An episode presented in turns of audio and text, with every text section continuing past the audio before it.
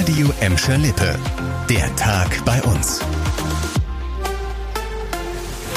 Mit Vera Körber, hallo zusammen.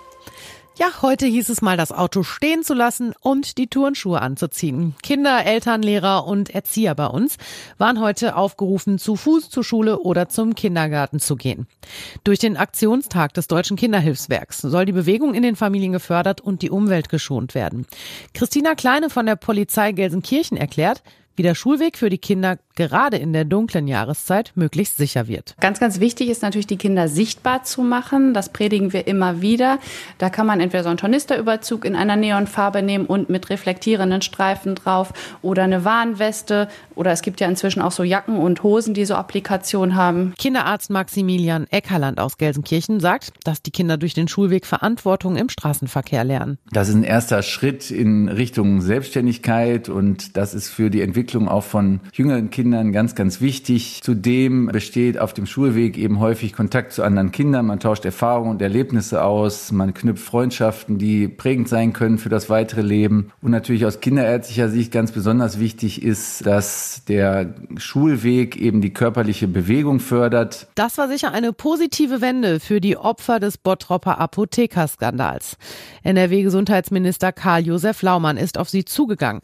Er hat zugesagt, die Kriterien für Entschädigungszahlungen nochmal zu überprüfen. Betroffene hatten gestern vor dem Gesundheitsministerium in Düsseldorf protestiert.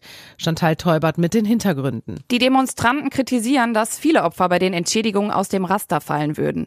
Berechtigt sind laut Ministerium bisher nur Patienten, bei denen im Prozess gegen den Bottropper Ex-Apotheker Peter S. eine unterdosierte Krebstherapie nachgewiesen wurde. In anderen Fällen hatten die Beweise bisher nicht ausgereicht. Deshalb steht ihnen offiziell keine Entschädigung zu. Laumann will die Regelung jetzt nochmal auf den Prüfstand stellen. Und das innerhalb der nächsten vier Wochen. Insgesamt hat das Land einen Hilfsfonds in Höhe von 10 Millionen Euro für die Opfer des Bottropper Apothekerskandals eingerichtet. Und noch rüber nach Gladbeck, da gab es eine nicht so tolle Nachricht für Bedürftige. Die müssen sich nämlich weiter gedulden. Der Start des neuen Tafelangebots verschiebt sich auf Anfang Oktober. Das hat uns der Vorsitzende des Deutschen Roten Kreuzes gesagt. Das DRK hat den Betrieb der Gladbecker Tafel übernommen. Kommende Woche müssten noch der Ausgabewagen beklebt und die Container für die Lebensmittel eingerichtet werden. In der ersten Oktoberwoche soll dann die Verteilung starten. Die Ausgabe läuft in Zukunft nur noch über einen Tafelwagen, der durch die Stadtteile fährt.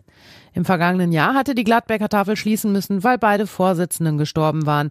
Bedürftige müssen im Moment auf die Tafeln in Bottrop, Gelsenkirchen und Dorsten ausweichen. Das war der Tag bei uns im Radio und als Podcast. Aktuelle Nachrichten aus Gladbeck, Bottrop und Gelsenkirchen gibt es jederzeit auf radio und in unserer App.